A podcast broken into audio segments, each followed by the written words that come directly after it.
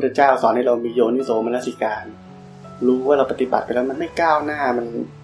ทำไมเหมือนเดิมทำไมมันฟุ้งซ่านเหมือนเดิมทำไมมันมันหลับเหมือนเดิม เราต้องมีโยนิโสมนสิการที่สำคัญมาก ที่จะกลับมาพิจารณาตัวเองว่าเอ๊ะมันเจริญไหมเราทุกน้อยลงไหม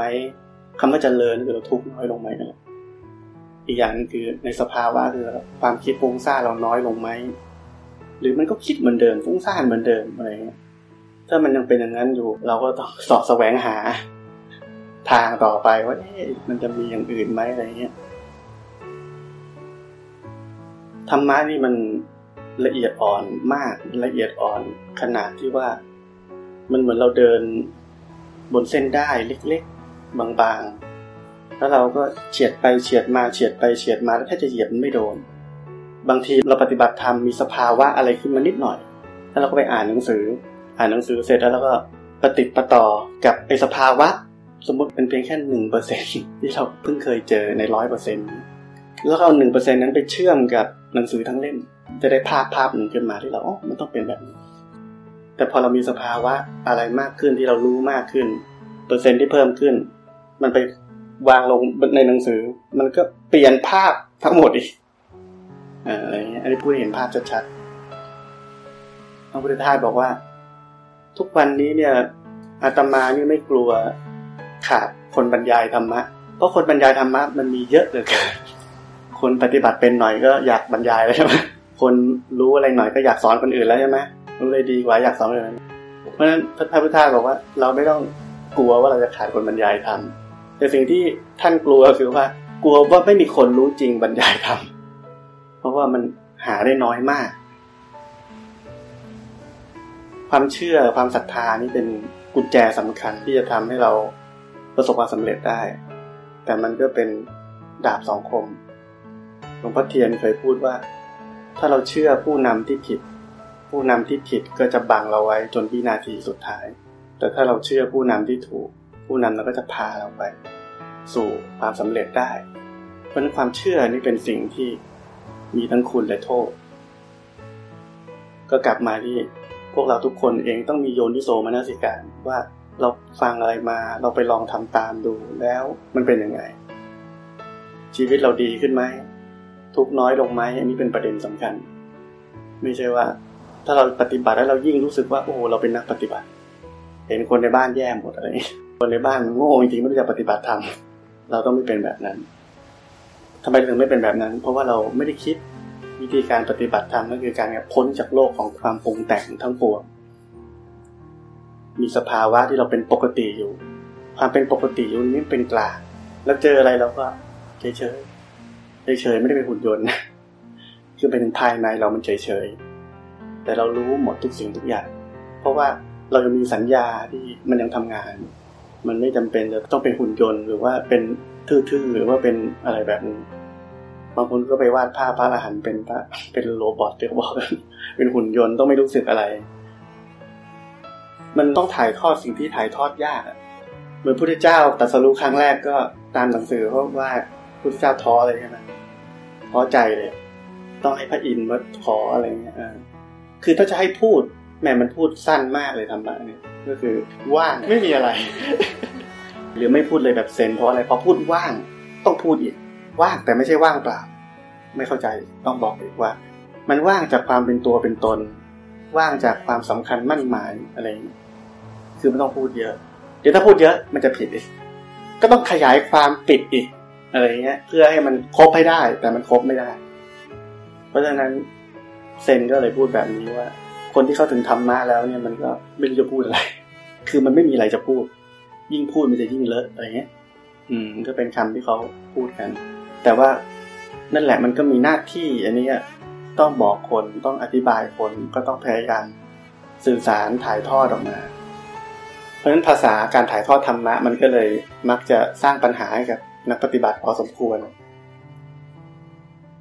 ล่าสุดที่เขียนบทความเรื่องหลักการหลักยึดเลยคือหลักการหลักยึดที่บอกว่ามันทำให้เราทุกข์เรามีหลักอะไรอยู่เราก็ต้องทุกข์เพราะสิ่งสิ่งนั้น เราจะมีหลักว่าเราจะเป็นคนแบบนี้เราจะต้องช่วยแบบนี้เราจะต้องทำแบบนี้ในชีวิต ถึงจะเป็นเรา มีความเป็นเราเราต้องเป็นแบบนี้พอเราต้องเป็นแบบนี้เนี่ยมันก็สร้างตัวตนขึ้นมาพอมันมีตัวตนมันก็มองในมุมตัวตนก็ทุกข์อยู่แล้ว มองในมุมว่าเราไปยึดอะไรอยู่ก็ต้องทุกข์เหมือนกันไม่ว่าหลักนั้นจะดีแค่ไหนก็ตามก็ต้องทุกข์อยู่ดี เพราะฉะนั้นพวกเราชาวพุทธบางทีก็เราก็ยึดพระพุทธพระธรรมประสงค์เป็นที่พึ่ง แต่เราอย่ายึดเรามีเป็นที่พึ่งเฉยๆ ถ้าเรายึดนี่เราจะต้องทุกข์เพราะเราชาวพุทธนี่เราต้องเข้าใจว่า ศาสนาพุทธอันนี้เป็นความจริงสูงสุด ความจริงสูงสุด อันนี้เป็นสากล เป็นสากลหมายความว่าไม่มีศาสนาพุทธมันก็มีอยู่แล้ว แต่เพียงแต่ว่าพระพุทธเจ้านี่เป็นคนค้นพบ พุทธะเป็นตัวแสดงเฉยๆว่าบุคคลคนนี้ตื่นแล้ว ตื่นแล้วถึงเห็นความจริงได้ พอเห็นความจริงได้ก็รู้ว่าโลกนี้มันว่าง ถ้ามันว่างจะยึดอะไร พระพุทธพระธรรมพระสงฆ์นี่เป็นสมมุติเหมือนกัน เป็นสมมุติที่ใช้สอนคนช่วยคน จนพาไปตื่นขึ้นมาแล้วก็เห็นสัจจะก็รู้ว่ามีอยู่แต่มันไม่มีอะไร มีอยู่คืออะไรทุกสิ่งทุกอย่างก็มีอยู่เนี่ยคนก็เห็นเป็นคนนี่แหละนี่ก็คน ไม่ใช่เห็นเป็นอะไรไม่ใช่คนไม่ใช่แบบนั้นอ่าแต่มันไม่มีความเป็นคนอยู่ในจิตที่จะให้ค่า ให้ความหมาย ในจิตในใจมันไม่เป็นแบบนั้นมันก็เห็นเป็นแค่วัตถุก้อนธาตุขันห้าอะไรก็ว่าไป มันเป็นคำพูดทั้งนั้นอะ จริงๆแล้วพวกเนี้ย ตาก็ยังเห็นเหมือนเดิมเลยมันไม่ได้มีอะไรพิสดงพิสดารมากมาย แต่สำคัญคือใจ การปฏิบัติธรรมในศาสนาพุทธนี่เป็นการกระทำทางใจ วันก่อนถามเนี่ยว่าถ้าเราฝึกรู้สึกตัวแล้วมันจะไปกับเราไหมเราตายเนี่ย มันต้องไปกับเรา การปฏิบัติธรรมเราไม่ใช่ว่าสะสมอะไรเข้า ไม่ใช่เอาอะไรออก แต่เรากำลังเปลี่ยนสถานภาพมันเลย มันกำลัง transform อยู่เหมือนถ้าเราค่อยฝึกจิตใจเราเปลี่ยนนิสัยมันก็จะเป็นอะไรจากดำก็ค่อยๆขาวมาทางนี้ขาวขาวขาวขาวขาวขาวขาวขาวขาวขาวขาวนี่เปรียบเทียบเป็นสีเฉยมันก็อันนี้แหละที่มันถูกเปลี่ยนไปแล้วถูกกำลัง transform อยู่แล้ว มันก็ต้องไปมันเพราะฉะนั้นมันหายไม่ได้ นั่นแหละ มันไม่ใช่การสะสมเข้า ไม่ใช่เหมือนเราสะสมสมบัติของเราเลยมันไม่ใช่แบบนั้นเพราะนั้นก็เลยบอกว่า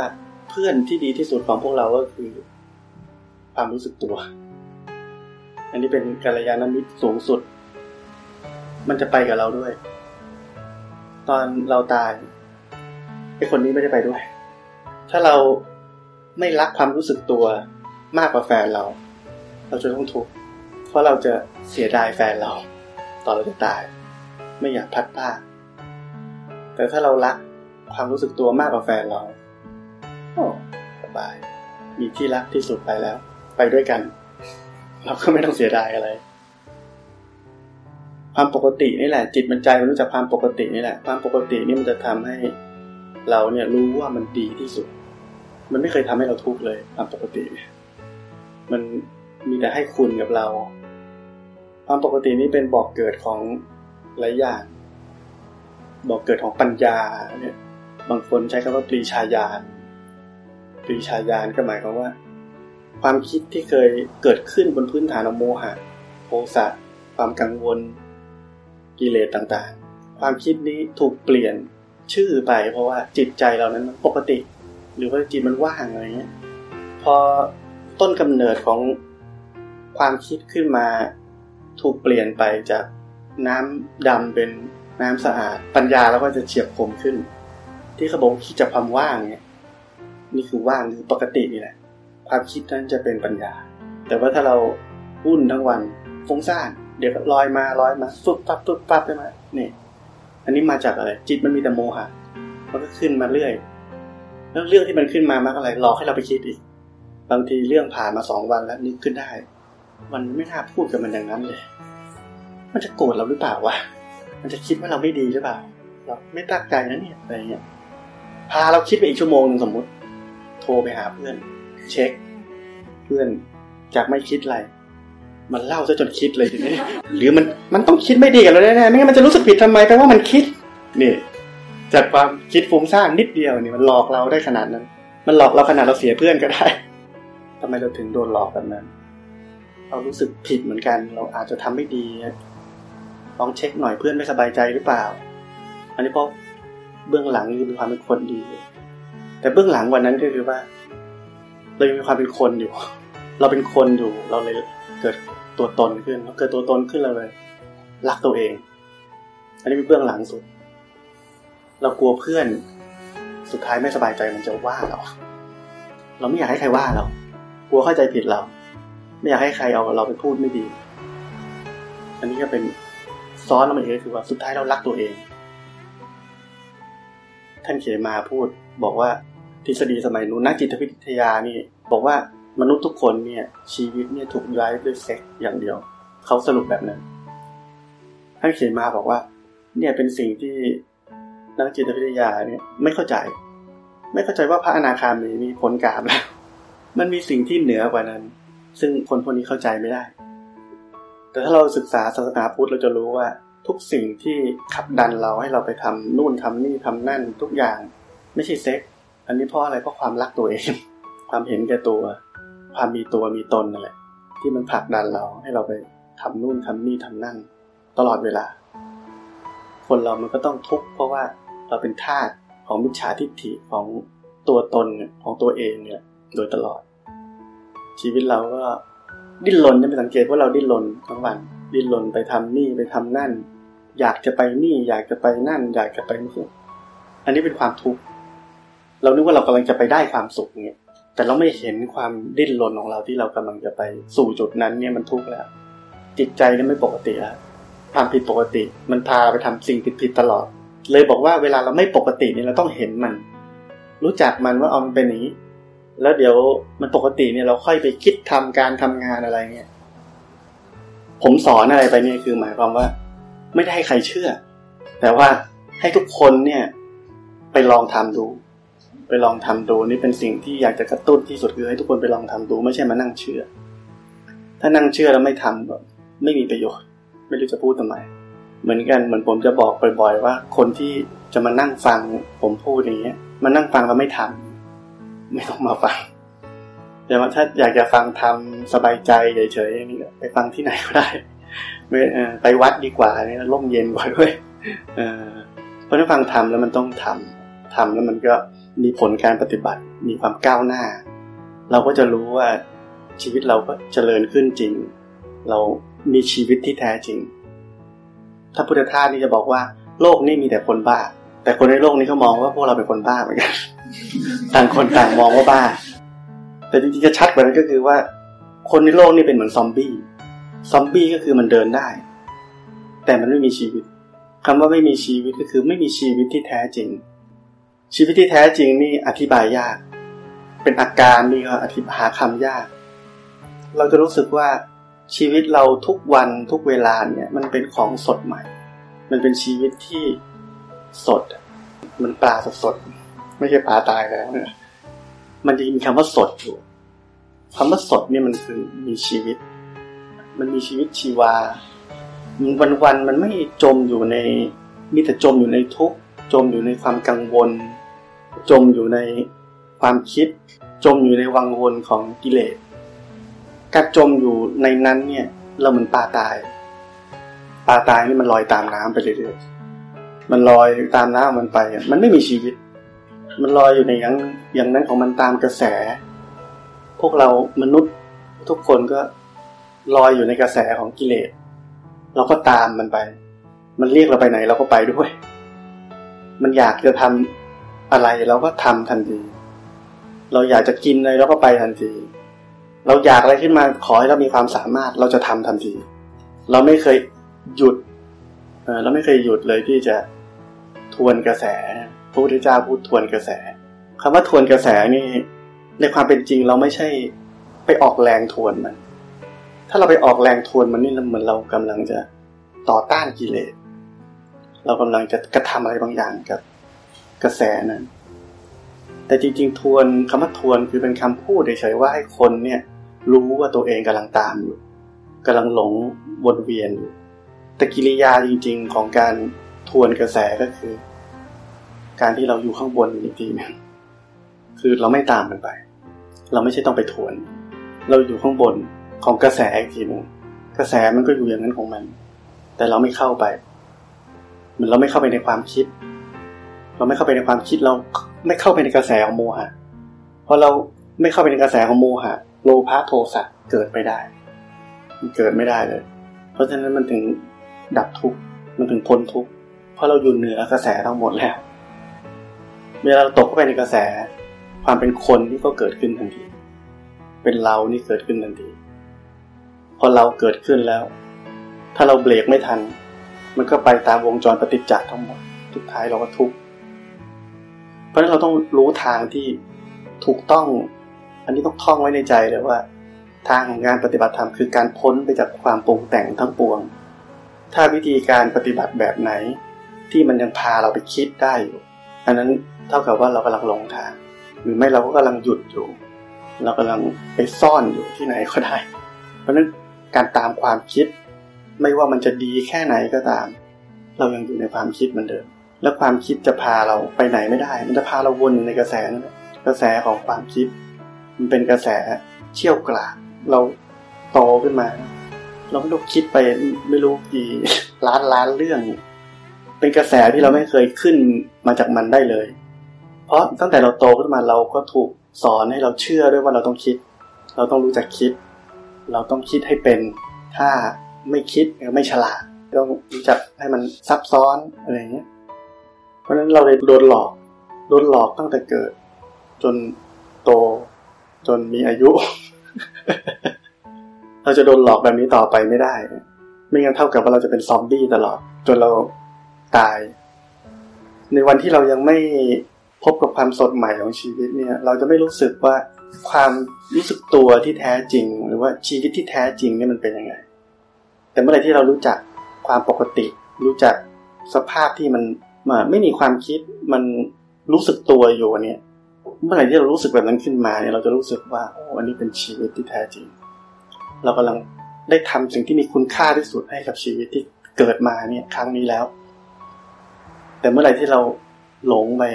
แล้วก็หายไป จมลงไป ความทุกข์ก็เกิดขึ้น กรรมก็เกิดขึ้น หลายอย่างก็เกิดขึ้นไอ้กรรมนี่แหละมันเป็นตัวต่อสังสารวัตรให้เราของเรานี่มันยาวออกไปเรื่อยๆ มันยาวออกไปมีที่สิ้นสุด มันเหมือนกับเราเติมน้ำใสช้อนหนึ่งถ้วยหนึ่งเติมน้ำดำถังหนึ่งเนี่ยมันเป็นแบบนี้ มันก็ไม่ใสสักทีนึงเพราะนั้นคนที่ถ้ามีความสามารถมีศักยภาพพอ เขาถึงไม่วนจมอยู่ในโลก เพราะเขาขี้เกียจไปสร้างกรรม ขี้เกียจไปเติมน้ำเป็นถังทุกวัน เขาเอาเวลาไปเติมน้ำใสดีกว่า เติมน้ำใส ยิ่งเราเติมจากเป็นถ้วยเติมเป็นถังก็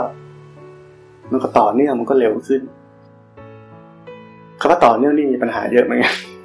บางคนก็ฟังต่อเนื่องก็ไปเพ่งเอาเนี่ยบางคนฟังต่อเนื่องก็ตั้งใจเกินไป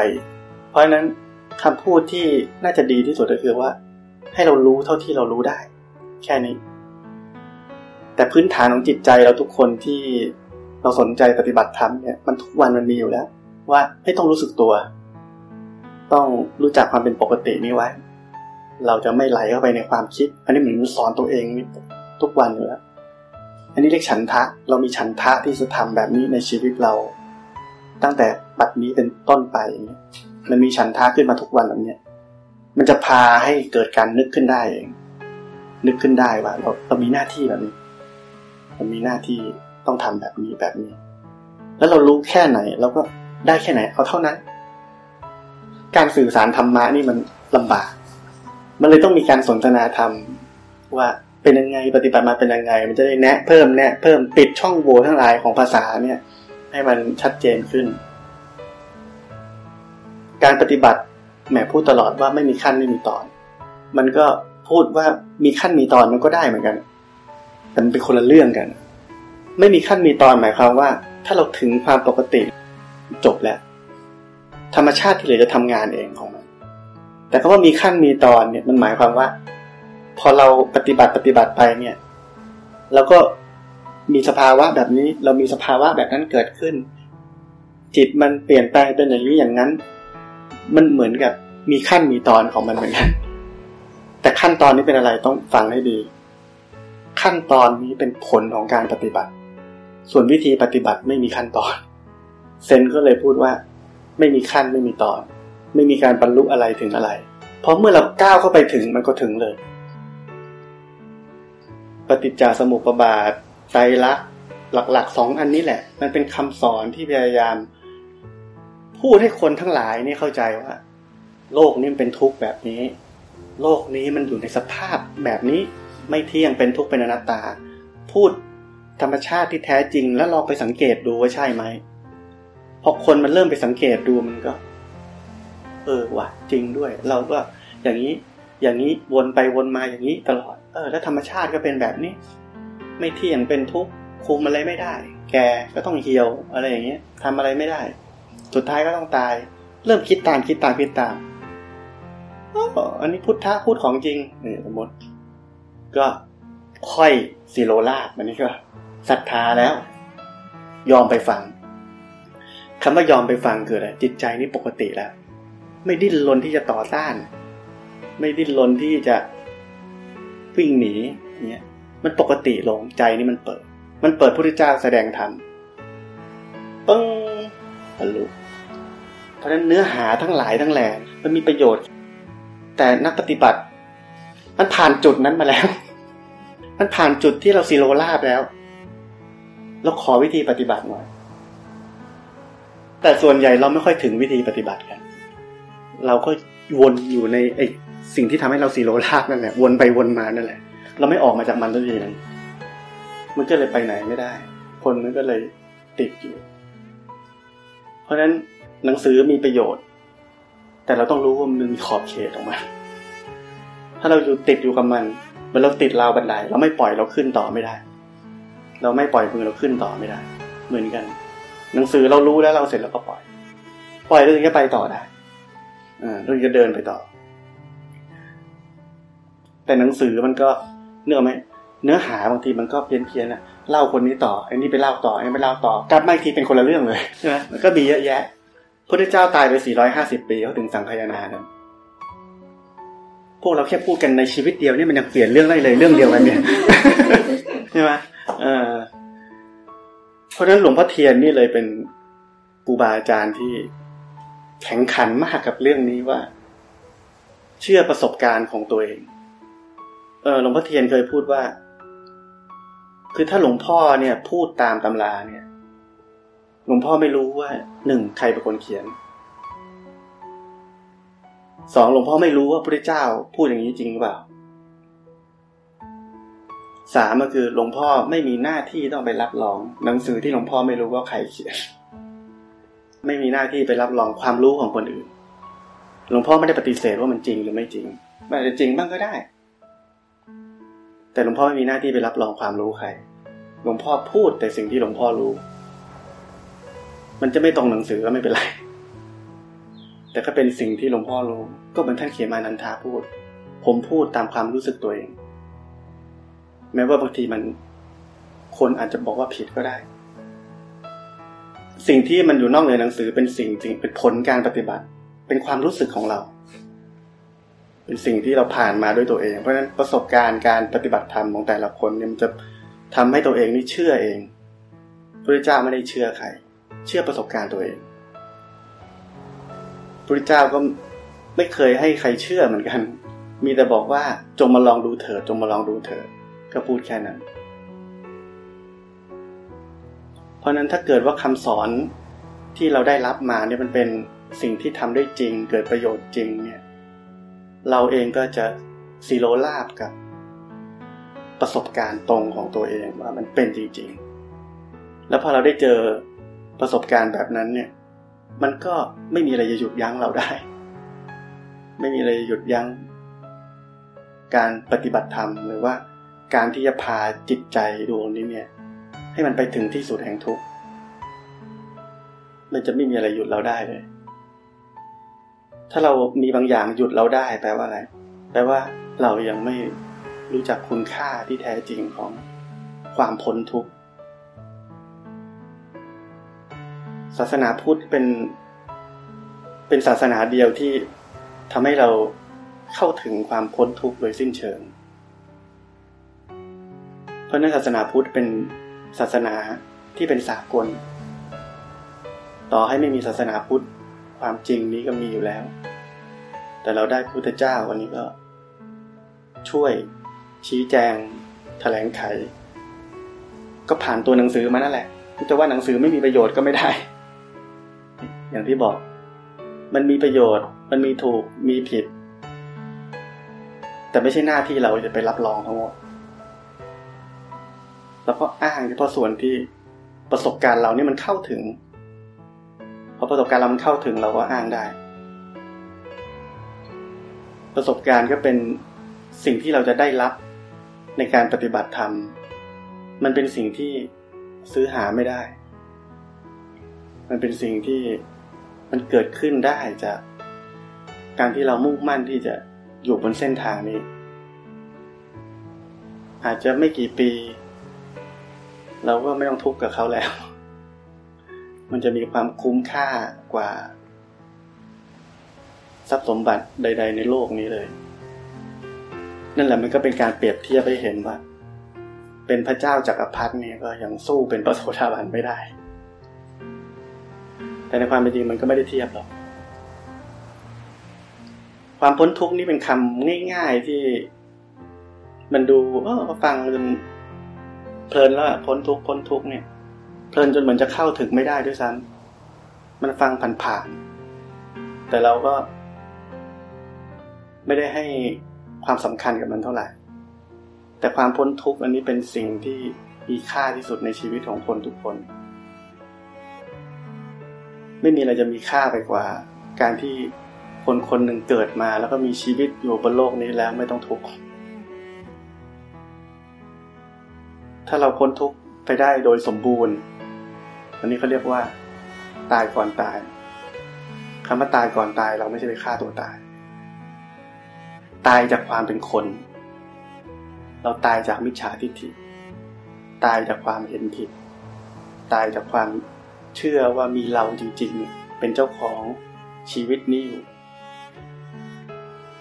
วันหนึ่งถ้าเราตายก่อนตาย รู้จักความรู้สึกของการตายก่อนตายเนี่ย เราก็จะรู้สึกได้ว่าคำว่าชีวิตนี่ก็ไม่มีเหมือนกันมันเหมือนมันเป็นอยู่อย่างนั้นเฉย ไอ้นี่ก็เป็นอยู่อย่างนั้นเฉยเป็นไปตามโฟล์ของธรรมชาติ ว่ามันก็เป็นอย่างมันอยู่อย่างนี้ มันไม่รู้สึกจะเรียกด้วยว่ามันเป็นชีวิต คล้ายๆ มันก็ทำหน้าที่ของมันไป ตามที่มันจะต้องทำเราฝึกปฏิบัติธรรมนี้ไม่ได้จะมี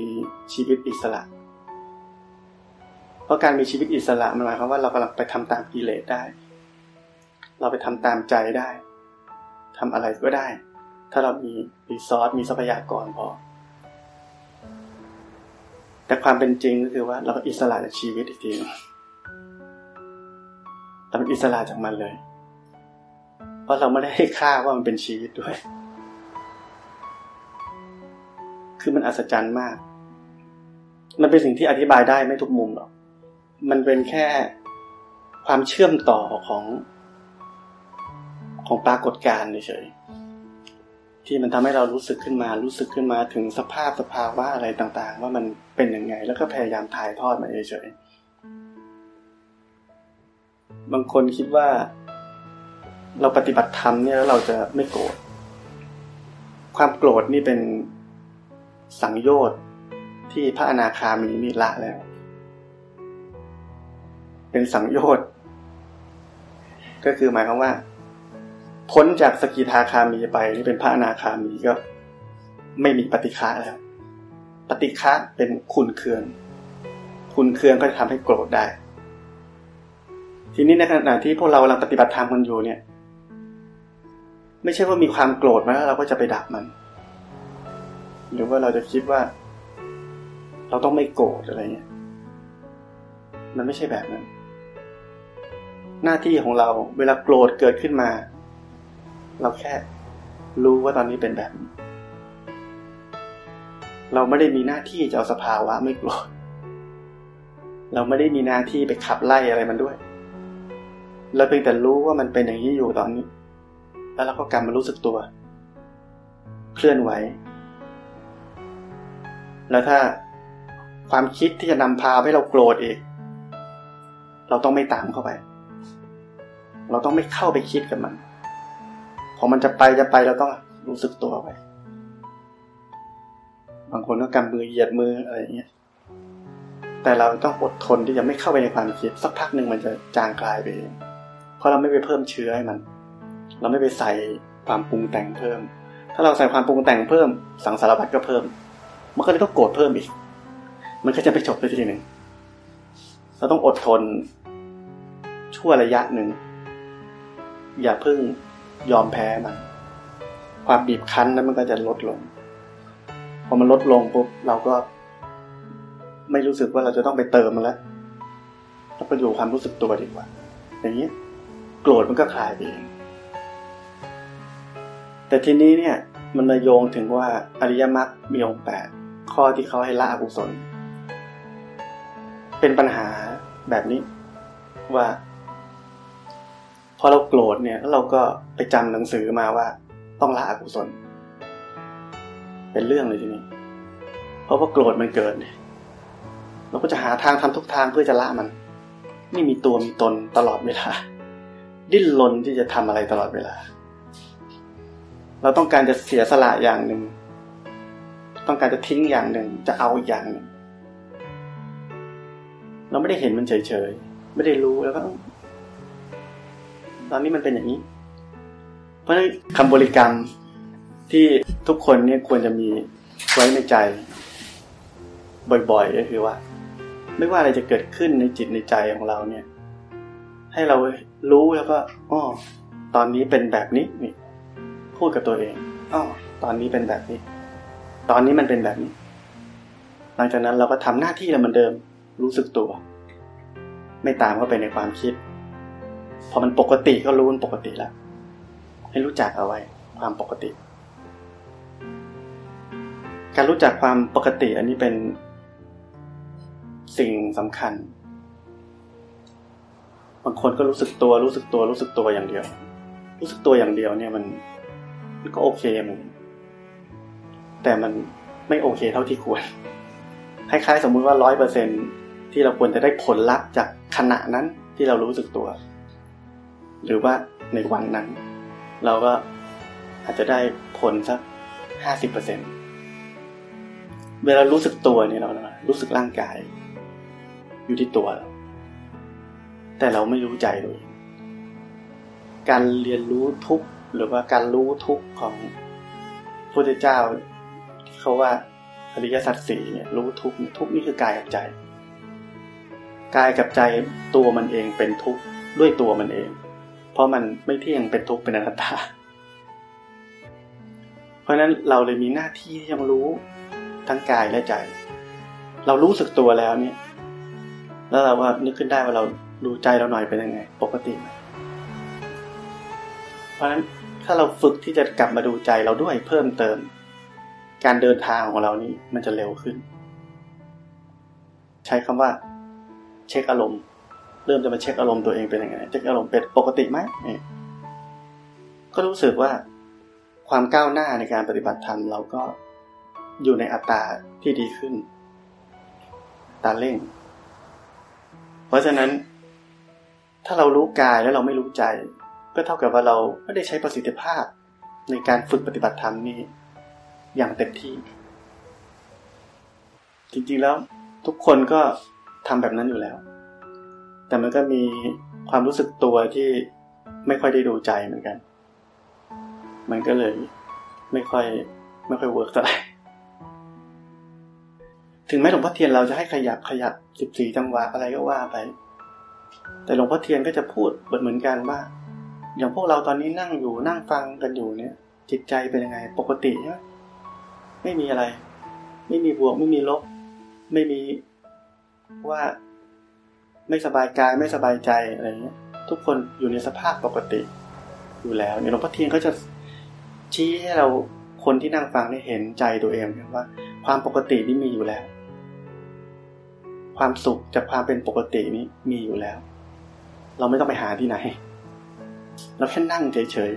ๆจิตใจเราสงบระงับลงสู่ความเป็นปกติ เราเจอแล้ว เราเจอที่เขาเรียกว่านิพพานชิมลอง มันชิมลองคือมันจะไม่ค่อยเหมือนนิพพานเท่าไหร่ การเข้าไปรับรู้อารมณ์นิพพานเนี่ย มันคล้ายๆมันมันเปรอะเปื้อน เพราะว่าจิตใจนี้ยังมีความสกปรกของสังโยชน์อยู่ เหมือนกับจะเคยอธิบายในรูปแบบของการที่ว่า ถ้าสมมุติเรามีสังโยชน์สิบเราใส่ถุงมือสิบชั้นอย่างนี้ถุงมือสิบชั้นแล้วเราก็เอารูปอันนี้ เราก็รู้ไหมว่ามันเรียบ ก็รู้ว่ามันเรียบใช่ไหมมันรู้ได้ว่ามันเรียบ แต่เรียบแบบสิบชั้น กับเรียบแบบไม่มีชั้นเลยถุงมือหายไปแล้ว มันไม่เหมือนกัน เพราะฉะนั้นนิพพานชิมลองกับนิพพานที่แท้จริงมันก็เลยไม่ไม่เหมือนกัน เพราะว่าอะไรเพราะว่าสิ่งที่เข้าไปสัมผัสมัน รับรู้มัน มันยังไม่บริสุทธิ์ มันก็มีแค่นั้นเอง คนที่เข้าถึงความจริงแล้วเนี่ย เข้าใจสัจจะของชีวิต หรือว่าทางเดินที่แท้จริงแล้วเนี่ย จะไม่สเปสปะเลย ถ้าไปฟังครูบาอาจารย์ที่เขาถือว่าเป็นพระอรหันต์แล้วอย่างนี้หลวงพ่อเทียนนี้ไม่พูดเรื่องอื่นเลย พูดแต่รู้สึกตัวอย่างเดียว หลวงพ่อคำเขียน เปลี่ยนหลงเป็นรู้เป็นหลงเป็นรู้พูดอยู่เรื่องเดียวไม่พูดเรื่องอื่นเหมือนกัน คือเขาจะไม่ออกนอกทาง ความรู้นอกทางมีอยู่ไหมมี แต่เขาไม่สอน เขาจะสอนแต่สิ่งที่มันต้องใช้อะ ทุกคนต้องใช้ทางนี้ สิ่งเดียวเท่านั้นไม่พูดอย่างอื่นอย่างอื่นก็จะพูดก็ต่อเมื่อคนมาถามไม่ใช่แต่จะไม่เอาไปสอนเป็นการเป็นงานเป็นอะไรให้คนเนี่ยเอาไป เอ๊ะหรือก็โอเคเหมือนกัน เอ๊ะหรือก็โอเคเหมือนกัน อะไรแบบเนี้ย มันจะรู้สึกว่าจะสอนทำไม มันพาให้คนไปเสียเวลา ที่จะสงสัย เหมือนกับ ผมเคยพูดว่า พระโสดาบันนี่เป็นผู้ที่พ้นจากความเชื่อทั้งปวงแล้วไม่เชื่ออะไรอีกแล้ว ที่มันโดยเฉพาะเรื่องงมงายนี่ไม่เชื่อ สมมติมีคนชวนไปดูหมอดู ไปขำๆอะได้ อะไรเงี้ยแต่ว่าไม่ใช่ใจเชื่ออะไรไม่ไม่ใช่แบบนั้น เหมือนกัน เพราะนั้นก็คือว่า เมื่อเราพ้นจากความเชื่อทั้งปวงแล้ว เราจะสอนให้เขาเชื่ออีกเหรอมันเป็นไปไม่ได้ มันเป็นไปไม่ได้เลยจะสอนให้เขาเชื่ออะไรอีกมันเป็นไปไม่ได้ นั่นแหละเราต้องเลือกจะฟังคำสอนด้วย เพราะว่าคำสอนหลายอย่าง มันถูกแต่หลายอย่างมันไม่ถูกในคนคนเดียวกัน หรือถึงแม้มันจะถูกมันก็ไม่จำเป็นจะต้องสอน เพราะมันไม่ใช่ทางสู่ความพ้นทุกข์ ถ้าเรามีความเชื่อ เราจะติดความเชื่อนั้น แล้วสิ่งนั้นมันก็จะมันอิทธิพลกับเรา เวลาเราอยู่ในภาวะที่เราพ้นจากความเชื่อทั้งปวงเนี่ย